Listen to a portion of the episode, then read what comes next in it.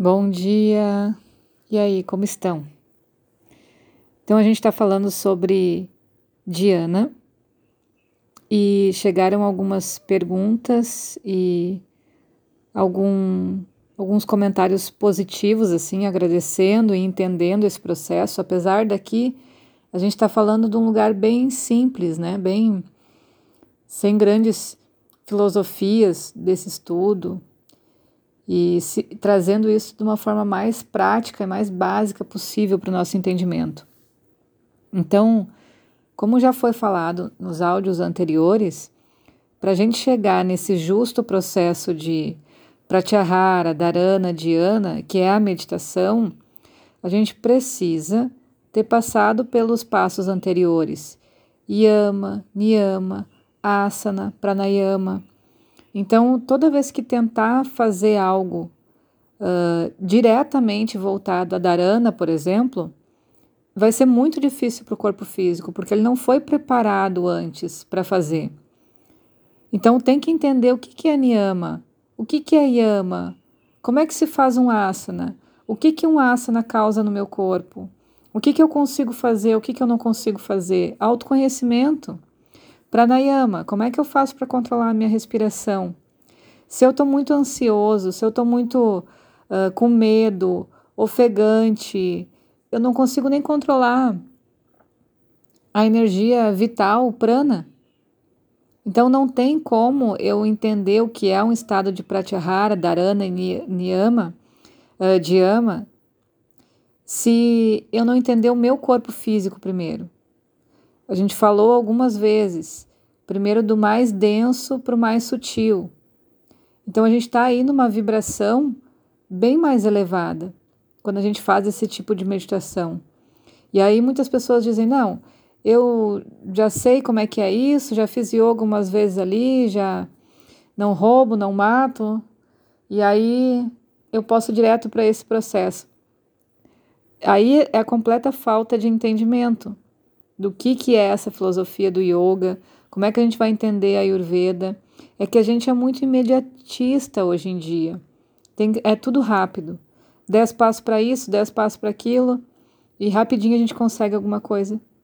Se fosse assim, a gente não estaria vivendo um caos que a gente está vivendo, né? O reflexo do que está acontecendo é do nosso próprio comportamento. Então vamos se centrar um pouco e refletir sobre o que eu sei de mim mesmo, aonde estão as minhas sombras, aonde estão as minhas potencialidades, como é que eu lido com isso.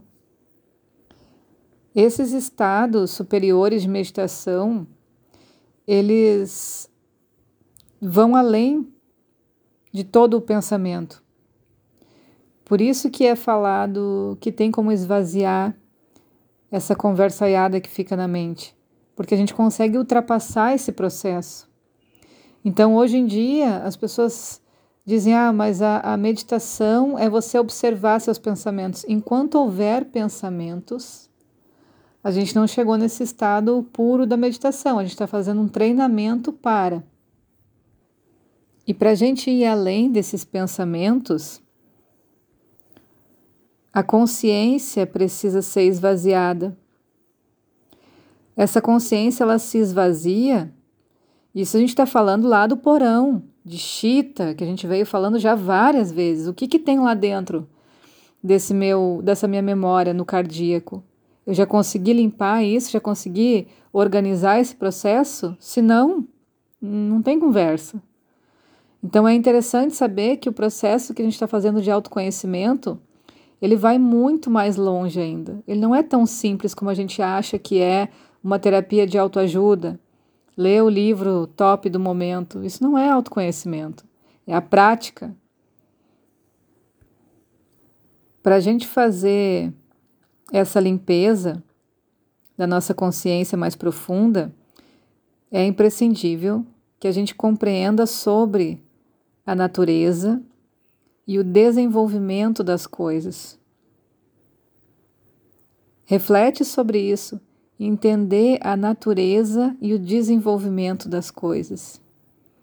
Para eu conseguir entender a natureza, eu preciso de tempo, de observação, de silêncio e principalmente entender que eu sou a natureza. Tudo que eu vejo acontecendo lá fora é um reflexo do que acontece dentro do meu corpo.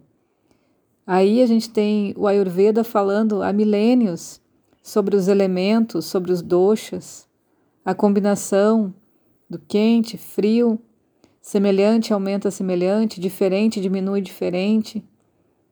Então, se eu não sei identificar como está o meu corpo quente e o dia lá fora está quente e entender que a natureza disso, o desenvolvimento disso é aumentar mais ainda determinadas emoções ou pensamentos irados em mim, olha a distância que a gente está desse autoconhecimento, de entender o processo por onde a gente precisa passar.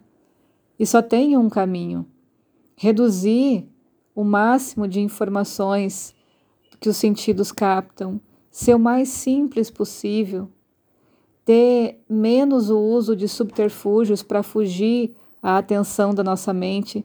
Ah, se eu tenho um problema, então eu tomo uma tacinha de vinho aqui e os meus problemas se vão. Ou eu compro alguma coisa, ou eu, sei lá, faço qualquer coisa que culturalmente há anos acontece à nossa volta e aí esse problema some da minha cabeça. Não, eu só estoco mais informações mal compreendidas, mal digeridas lá no Chita, lá na nossa consciência profunda, que acaba se transformando em sombra, mais cedo ou mais tarde cobra sua conta. Esse é o processo natural das coisas. A verdadeira meditação não é possível de ser alcançada com uma mente perturbada emocionalmente ou pelos pensamentos agitados. A meditação precisa de concentração, ter um desenvolvimento satisfatório, ter prazer nesse encontro consigo mesmo, controlar os sentidos do corpo, a força vital, a mente, e não com força, simplesmente controlar naturalmente que os teus sentidos saibam quem é o dono dessa casa, quem é o mentor dessa casa, que é o teu corpo, que é o teu espírito. Então, quando ele se apresenta de fato, todas as, as outras entidades menores se curvam a ele.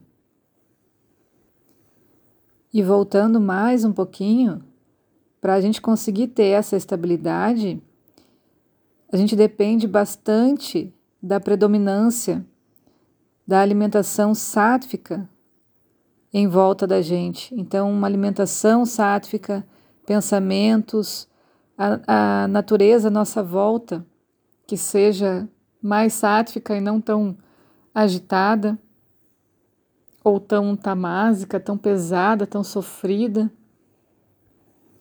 Por isso que a gente precisa purificar a nossa vida e a nossa mente. O certo seria a gente não se tornar satisfeito em algum estágio que a gente esteja, emocional, mental, do corpo, mas procurar sempre ir à raiz de quem a gente é. E isso é um trabalho longo, de muitas vidas, mas é uma direção a seguir, é um caminho. Então, se cada coisa que eu fizer eu tiver esse objetivo, de conhecer quem eu sou, qual é a minha trajetória, da onde que brotou aquele sentimento, da onde que brotou aquele pensamento. Eu estou indo pelo mesmo sentido de desenvolvimento, crescendo, evoluindo. Quando a gente é acometido pelo estresse, que é um acúmulo de tensão na mente, a meditação faz um processo de expandir o campo mental por consequência, diminui o estresse.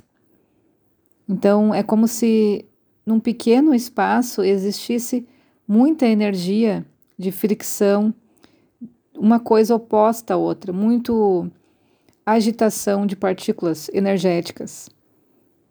E isso acontece não da noite para o dia, mas de uma, um tempo vivendo com esses elementos estressantes que agitam.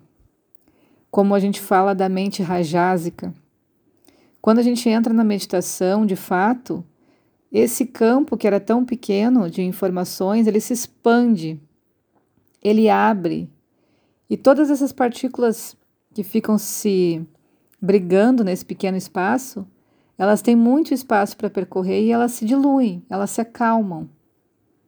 Então, esse espaço a gente encontra no silêncio, no estar num ambiente tranquilo, não com muita informação, não com muita coisa em volta, muita atividade, muito compromisso. Precisa ter a organização desse espaço para manter a mente em equilíbrio. Desejo a todos um excelente dia.